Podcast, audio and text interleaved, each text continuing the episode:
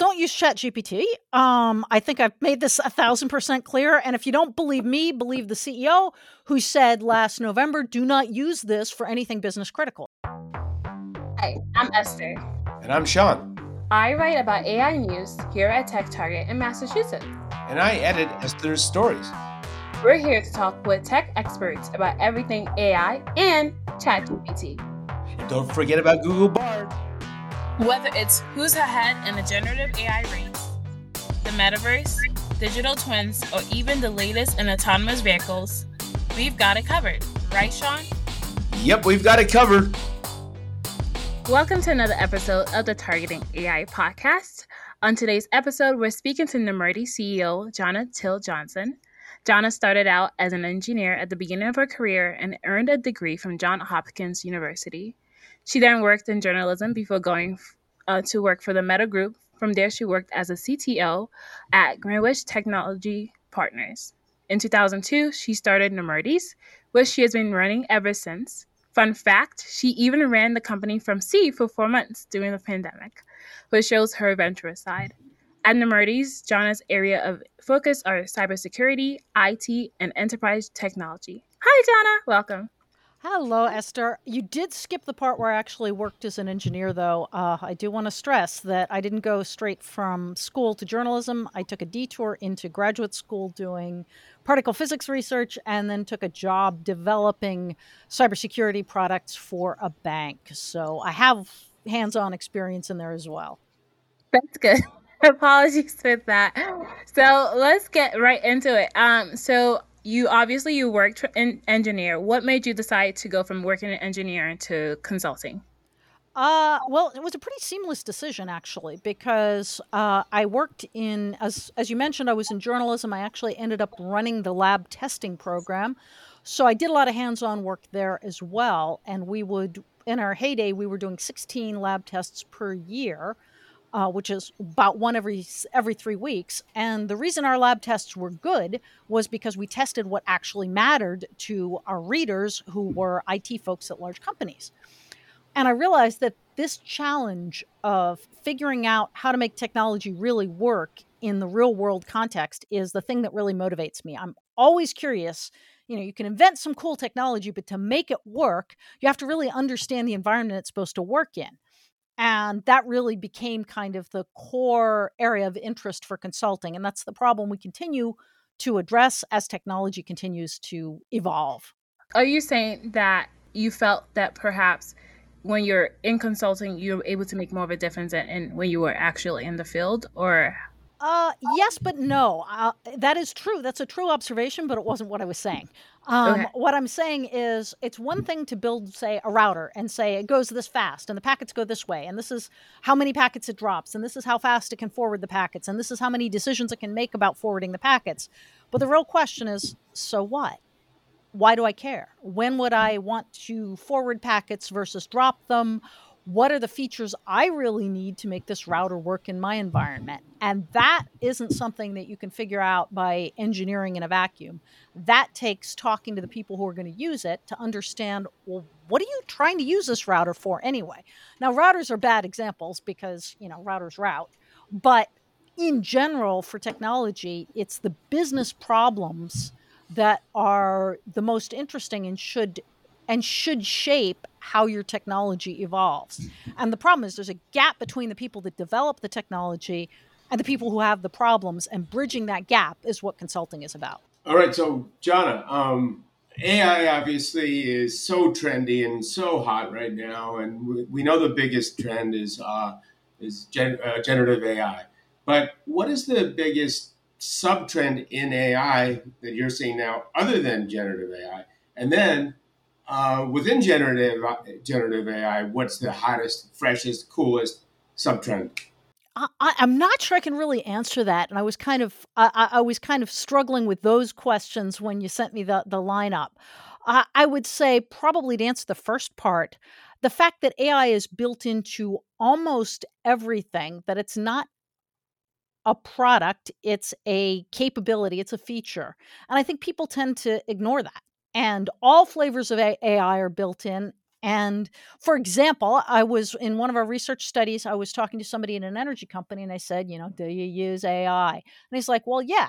I mean, we use lot, we use generative AI. Here are some of the tools we have, but we also use AI in all of our cybersecurity products because it's built in. And here's where here's where it is in each of those products.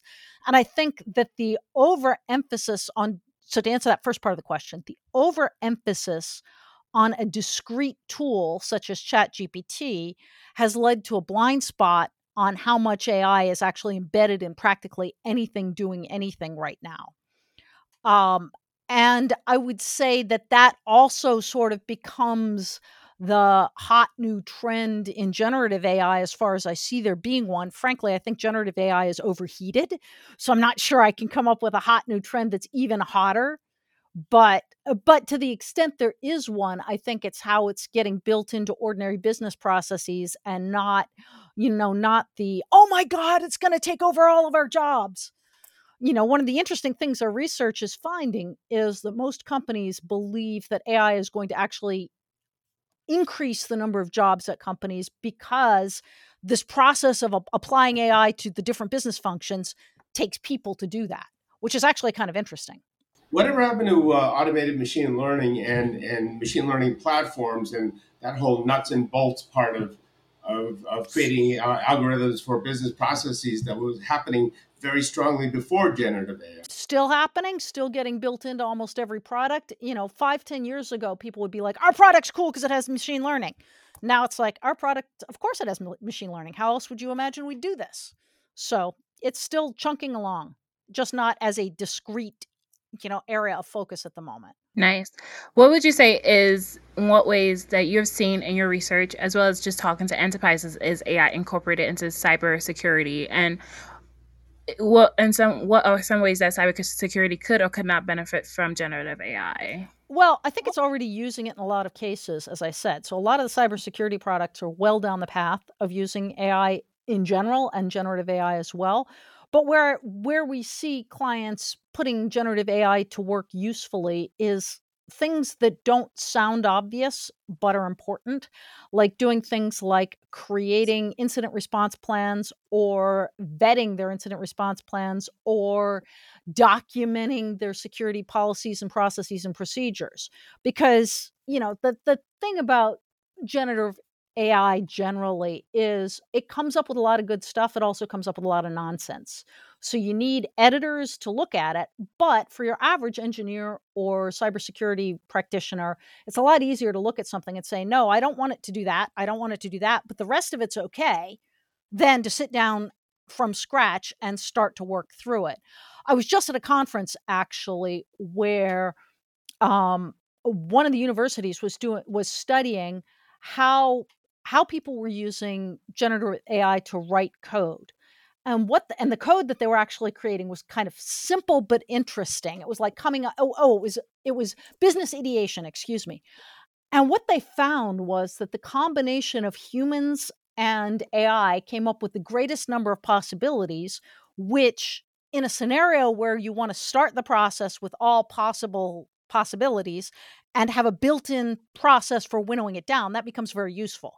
So you know your policy should cover all possible scenarios. Maybe the human is not going to think of all possible scenarios but the human plus ai will. So so coming back to cybersecurity anything with documenting policies and processes and thinking of the things we haven't thought of becomes a good use for it. Also i was gonna i was wondering does generative AI make, I guess, cybersecurity more difficult? And meaning that does it create more loopholes for, I guess, cyber, cyber those in the field? Yes, but no. Uh, yes, you know, the more powerful AI generally becomes, the more tools that hackers have at their disposal. But here's the thing hackers weren't sitting around waiting for ChatGPT to come out. They've been using this stuff since the get-go. As soon as as soon as anyone anywhere has a tool, it gets grabbed and used for nefarious purposes. So I would say it's just right now it's enabling enterprises to catch up to the hackers a little bit. Okay, so apologies in advance for this long question, but Esther basically wrote this question, so I'm So it's her fault. Yeah, it's my fault. I tweaked it a little bit, but so so so Nemertes sends out advisories and newsletters and your ideas and your thoughts, and it's a it's a great newsletter. I love the, your little your little pieces. I learn a lot, and they're they're quite humorous as well.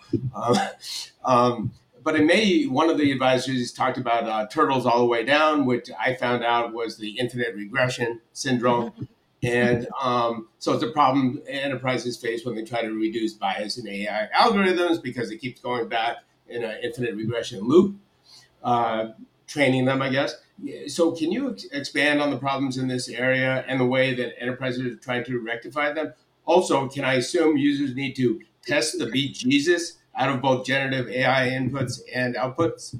Well, I'll answer that by yes because it's always fun to answer a long question with a short answer. First of all, turtles all the way down. I can't remember the ma- mathematician, but let's just say it was Bertrand Russell uh, or a philosopher. Was the the story is he was at a cocktail party with uh, a woman talking about well, what is the universe based on? And she said, well, it's based on the back of a large turtle. And he said, yeah, but what is that turtle standing on? And she said, another turtle. And he said, but what's that turtle standing on? And she said, another turtle. And then he said, but what about below that? And she said, well, Mr. Famous pol- uh, philosopher, it's just turtles all the way down. And so turtles all the way down has become shorthand for in, you know, infinite regress. Um, the reason I'm pulling that up is because essentially if you look at AI generally, you've got you've got the inputs, the black box and the outputs, okay? Uh and eh, whatever whatever you're feeding it with, whatever data you're feeding it with, it then generates a bunch of outputs as a result of whatever you fed it with. And when the field of inputs becomes very large and the field of outputs becomes very large, you're basically matching the inputs and outputs to see if there's a problem somewhere, whether it's bias or anything else. The problem is that starts to become a combinatorially huge problem. And so you can't simply have a person sitting there going, well, if we input A a1, A2, A3, A4, we get output, you know, B1, B2, B3, B4. That whole process of pattern matching the inputs and outputs becomes a problem that you need to start applying AI to. Oh, so now you've got AI number one, which is the thing you're testing. Then you have AI number two, which is the thing that's testing the thing that you're testing. Oh, but wait, how do you make sure that AI number two is actually doing its job and testing properly? Why we need AI number three to test the tester. And now we've got turtles all the way down. Um, and I will say, most of the enterprises that I'm talking to don't view the problem that way. They say, well, we're good because basically what they do is they provide a limited field of data that is proprietary and then they test the output.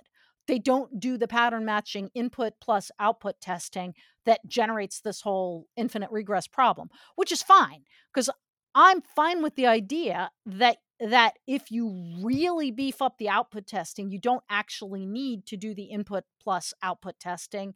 But the pro- the problem is as you expand your AI outside of that use of private data, the output then the outputs can then vary very much more wildly and now you still need some form of AI to test the outputs, and then you need some form of AI to test the AI that's testing the outputs that, you know, and you get your turtles all the way down again.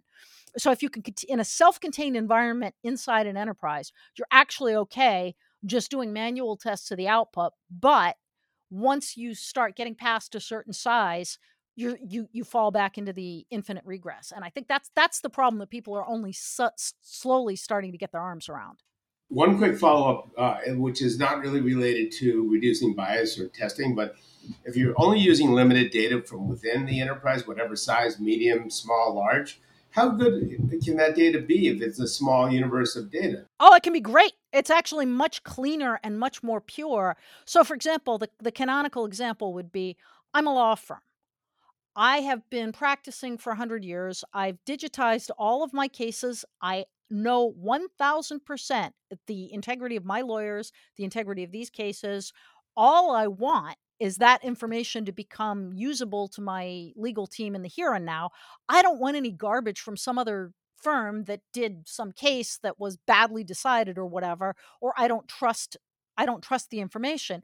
So if you can be a thousand percent certain that your AI is only drawing from your cases, you can still walk into the room and say effectively, computer, tell me all the cases that might bear on the case that I have right now, all the cases we've ever done that might bear on the case I have right now. I get that, but what if you're a smaller business and you need to, you know, license uh, GPT four, right? You need you need knowledge outside your small business's boundaries. That, uh, then you're kind of screwed because you cannot if you can't count on the value the accuracy of that knowledge and i don't know about you but i run a small business and we don't we don't use data that we can't trust full stop so you don't use chat gpt uh, we do but we feed it when we do we feed it with our own stuff and we edit the crap out of it and it turns out that it's le- it's less work to do it right the first time than it is to babysit chat gpt to do it accurately that was what I was gonna say. I was gonna say, is it even worth it if you have to go around and start um, editing it? But I do also wonder, just to follow up on that last question, because if, as an enterprise, you need to go outside your own private, I guess, entity. So how do you really solve that problem of AI, AI, AI, AI? Or is there a solution? Uh, well, don't use ChatGPT. Um, I think I've made this a thousand percent clear. And if you don't believe me, believe the CEO who said last November, do not use this for anything business critical. He's been a thousand percent clear on that. Um, this is not, you know, uh, Chat, Chat has been abused horribly. Uh, I'd I'd have to to answer your question. I'd have to know the specific issue that you're talking about. Like under what circumstances does your small business need data that might not be at all accurate and is going to be making business decisions based on some combination of data it can't trust? I, I don't know, right? I really don't. Um, you know, it's it's kind of like if you think about the the best use of Chat GPT at the moment, it's writing really bad term papers okay? Because essentially you just say chat gpt please write this term paper and it will go up go out and make up footnotes for you that are footnotes to articles in journals. The footnote doesn't exist the article doesn't exist the journal doesn't exist but damn that looks good. And if you're doing this for a lazy you know high school science teacher or a lazy college science teacher that's good enough. But what about writing really good emails to accompany invoices? Uh I've I've well, done that. I've seen that. That's really good. Uh, you still don't need ChatGPT for that because, to be perfectly honest, Word has that. All right. So pivoting a little bit, right? What are your thoughts, um, especially as we speak about generative AI, ChatGPT? What are your thoughts about government regulation? So I think there's two things to think about. The first one is you always have to ask who benefits from regulation, and it's always the incumbents. So, if you think about what Elon Musk and Microsoft and Google are all trying to do here, they're trying to draw a line in the sand that says everybody else has to prove to the government that they're at least as good as we are now uh, and so while they're busy proving stuff to the government, we can forge forward and do more stuff and innovate. So it's just basically a way to hold everyone else back and buy themselves some more time to innovate faster. So you've always got to be very cautious when the incumbents are arguing for regulation because they're never going to ask for regulation that they can't meet. They're going to ask ask for regulation that their competitors can't meet. Um, that's the first thing. The second thing is a lot of the regulation that's happening is looking at inputs and algorithms. And as we've talked about, I think most of the importance is looking at the outputs. So, Sean, you mentioned one of our Nemertes advisories talking about, uh, you know, one of the ones that got the most uh, the most feedback was something called gas station heroin AI and you. And, you know, the basically the point there is people aren't aware of this, but gas stations will sell random unregulated supplements because the FDA doesn't regulate supplements.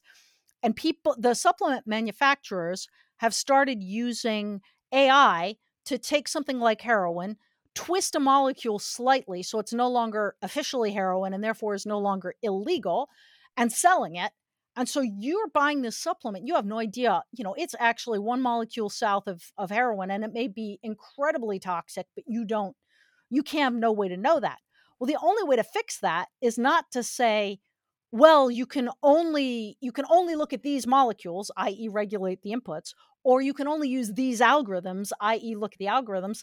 The way to fix that is look at the output and go, hey, is this thing toxic or not, and regulate the output. And that's the real problem here, which is you really need to be talking about regulation in the sense of prove to me that your that your output is not toxic, does not have bias, will not kill people or hurt people, will not suddenly become wildly racist. Prove me that. I don't care what your input is and I don't care what your algorithms are. And most regulation for all sorts of reasons, you know, most people don't want to think that way. Do you does that mean that you think like for example OpenAI CEO going in front of in front of Congress mean like well you, you know kind of turning the tables on, on them? Do you think it's all an act then? Because you kind of mentioned well they're not going to ask regulation that they can't meet right? So is this all just an act where you have like the AI pause and everything right? Is it I, I wouldn't call it an act but I think uh I think there is you know, I'm not going to accuse anybody of bad motives. Um, per, certainly people I don't know. Uh, so I, I don't, I wouldn't say it's an act. I think everyone can agree that there is great potential for AI to do great harm if we don't pay close attention to it.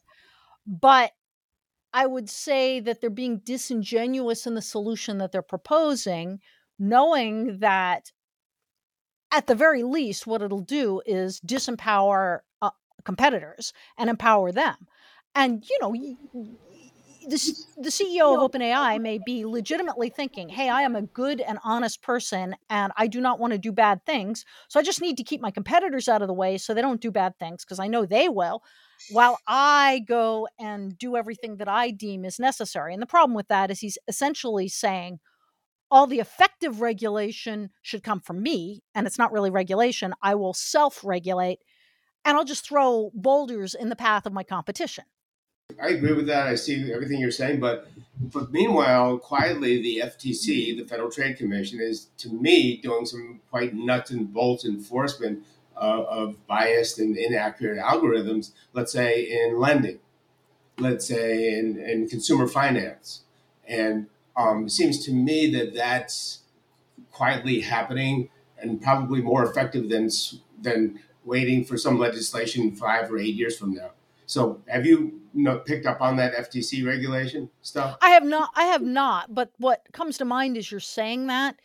You know, I, I'm listening and I'm like, look, the real problem with that is, for example, bias in lending. It doesn't matter whether the bias is coming from a person or an algorithm. So I don't really care about knowing the ins and outs of your algorithm. If I can prove that your that your lending is biased, that's the problem right there. The problem is not that you used AI to generate it. The problem is you've got biased lending. The problem with that is very few people, or there are very few ways to prove that something is truly biased. Um, which is, you know, it may look like to a normal human being that something's biased, but there's people can always come up with legitimate excuses for it. And I'm just pulling that out of the air. So it's it's kind of like my example with gas station heroin it's easy for me to say, oh, well, the FDA should just regulate supplements. That's an absolutely enormous overhaul of a business practice that doesn't exist. And so it doesn't matter whether they're using AI or not. The point is, people really shouldn't be selling gas station heroin, however they got there, but changing our regulatory model to actually embrace that and seriously try to address it mm, is has nothing to do with looking at the looking at algorithms or AI even specifically. So I guess what I'm saying is to the extent that effective le- effective regulation is looking at outputs, it should be doing that regardless of whether the outputs were generated by AI or some other mechanism.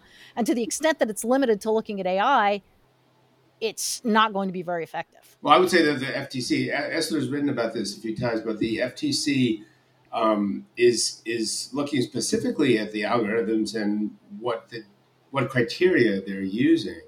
But that's exactly the problem. You know, that, that comes back to the problem of if you have a small finite number of criteria, okay, great, you can you can make a decision like that. But if they're using very large numbers of criteria, now you need you can't really just manually look at that. In fact, if the number of criteria could be infinite, then well, they're probably using AI to do it, hence the uh, turtle. That, which, yeah, we're, we're right back to the turtle. So that's the other issue. And the bigger issue, again, is I don't care.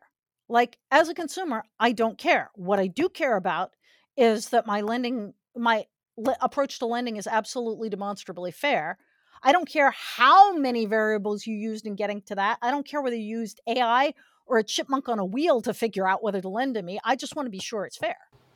I hear you. Okay, so I have another question. disconnect, unconnected to this one. Um, so, uh, John, John, one of the ways you and I first connected, well, actually, the way it was, I was doing a story on digital twins. Um, I usually ask Esther to do these stories, but I had to do it, and um, that was about a that was about a year ago. And so, first of all, I mean, for our, our audience, what what are digital twins, and how do they use AI technology? But more importantly, how has digital twin technology advanced, let's say, in the past year?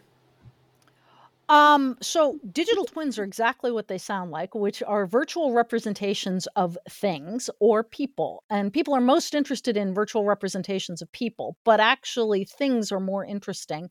So, for example, you could be virtually representing an entire supply chain or a, uh, a bolt that goes into an engine. So, in that sense, they're almost like simulations, but they carry a lot more ability to manipulate them together. And that's where the AI comes in. Because let's say I am the digital twin of a bolt, and you are the digital twin of the engine that the bolt is added to, the AI can figure out all the possible ways that it could go wrong, that the connection would be used to do digital twin stress testing. So really the way to think about AI plus digital twinning is that it that it's the glue that helps digital twins interact with each other in the virtual world. Um, second half of the question was what interesting things have happened in digital twinning? Uh, what I've seen really over the past year is probably the most interesting thing is that digital twinning has moved out of some of the more straightforward applications like the one I just gave you and into more complex applications like literally modeling supply chains. There've been announcements about being able to model entire supply chains and mm, you know combining with ai to solve some of the big interesting problems like you know climate change modeling or things like that. So i'd say it's been growing in its ability it being digital twin technology has been growing in its ability to address complex systems and to be combined across the board with with other digital twinning approaches. So it's kind of in that it's in that stage where the core idea and proof of concept had been fleshed out, but now it's really expanding to closer to a real production solution in lots of different areas. So it kind of sounds like it's more like AI to speak because some, I mean, I'm almost like two years in this role, right? So a lot of times what I've kind of noticed is that AI became kind of like an idea and now we're in the, oh, this is the useful stage. So is that what you're basically saying with digital twin? We're now finding more uses for it? No, I think we found the uses. I think it's more that the capability, you know, it's easy enough to say, oh, if I could simulate every piece of a PC motherboard, for example, I could simulate how this motherboard responds to heat and cold. You know, it's the same same problem. There's lots and lots of problems like this. If I could simulate every single molecule in the air, I could predict the weather perfectly, right? Um, it's just that doing that is computationally impossible until we get to quantum computers, which is another conversation. Um, so you can you have the idea but you're not able to do it and i'd say digital twinning has moved farther on that spectrum of you know it's able to actually do things for more complex systems than it was even a year ago. So going back to generative ai obviously you've said you think it's more of a hype than it's um, it's it's overhyped basically is what you're saying. Um, with the enterprises that you're that you you've spoken to, what have been their reception? Like how receptive are they to things like technology with generative AI, not just Chat GPT, but like other technologies out there? And what ways are they thinking of integrating it into their systems? Let me first clarify. I'm not saying it's overhyped. I think it's more the case that pretty much every IT person you know, almost every IT person knows has known for 20 years the potential of AI generally. Um, and if we didn't, there are wonderful science fiction writers out there and movies and things like that they, that get across the general idea. So people that care about this stuff have understood its implications for a couple of decades.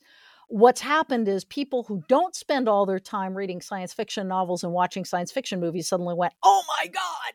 And that's it's hype. I wouldn't say it's overhyped. It's just like the the big world suddenly caught up to what a handful of technologists understood to be the case. So that's eh, yes, there's hype, um, but it's not. That's this is a as AI comes into its own, it will be a very big game changing thing, which brings me to what enterprises we're talking to are seeing. I'd say the ones that are dealing with it most successfully are the ones who already had large and successful data analytics teams that have been thinking about, you know, machine learning, data analytics, sophisticated algorithms for data for years. And now generative AI goes and adds to the pile, and maybe they have to hire a few new people, and maybe they can offer their companies a few more solutions to problems that weren't solvable a year or two ago. But really, it just fits into a functional center of excellence or organizational structure within the organization. Where enterprises are wrestling is if they don't have an organization that's already dealing with that kind of stuff, they should, but they don't. So then that then, then it's like, well, where does AI fit? How do we get people up to speed with it? If they already have somebody who's dealing with data analytics, AI is just an, another powerful weapon in the in the you know in the arsenal, um, or paintbrush in the you know in the portfolio or whatever you want to call it. But the ones that are struggling are the ones that don't have that organization and so they have no place to put the paintbrush because they're not even painting so this is a you know big open-ended question but what do you think will be the next big ripple in the ai universe not that's not generative ai what's what's next we've seen how generative ai has disrupted everything whether you like it or not it, it certainly disrupted the media news cycle for about ai um, but um, because it's so popular on a mass consumer basis as well as an enterprise basis. But what's going to be the next thing in AI? Because we used to talk about metaverse, if you'll remember, earlier last year, right? And then eh, people talk about multiverse, metaverse. Well, it's the same. It's the same thing. I mean, Meta has Meta's coined the metaverse. Well, they didn't. They actually stole it from Snow Crash. But yes. Yeah. So is, is metaverse going to make a comeback? Is that the next big uh, thing? Uh, yes, but no. I mean, I do think the metaverse never went away.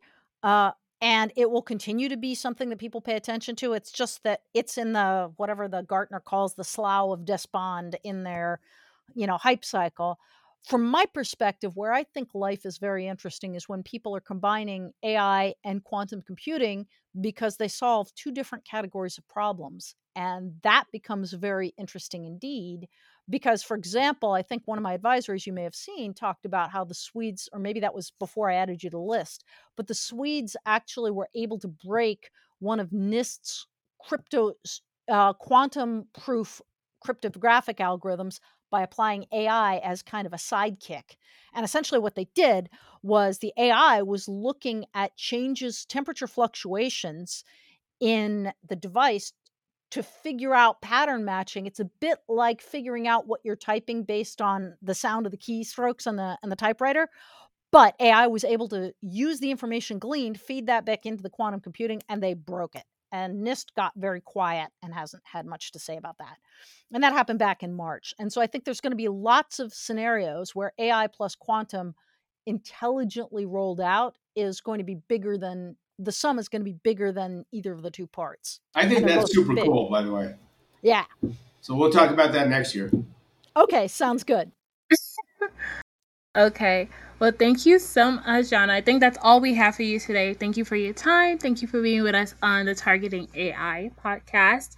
Um, for our listeners, you can find more of Johna's work on nemertes.com. You can find more of Sean and Maya's work on Tech Target's news website. Thank you guys for joining us. Have a great day. Bye. Thanks for listening to today's podcast. Please remember to share on your favorite social media platform and leave a review. For more on today's topic, please check out the Tech Target news website.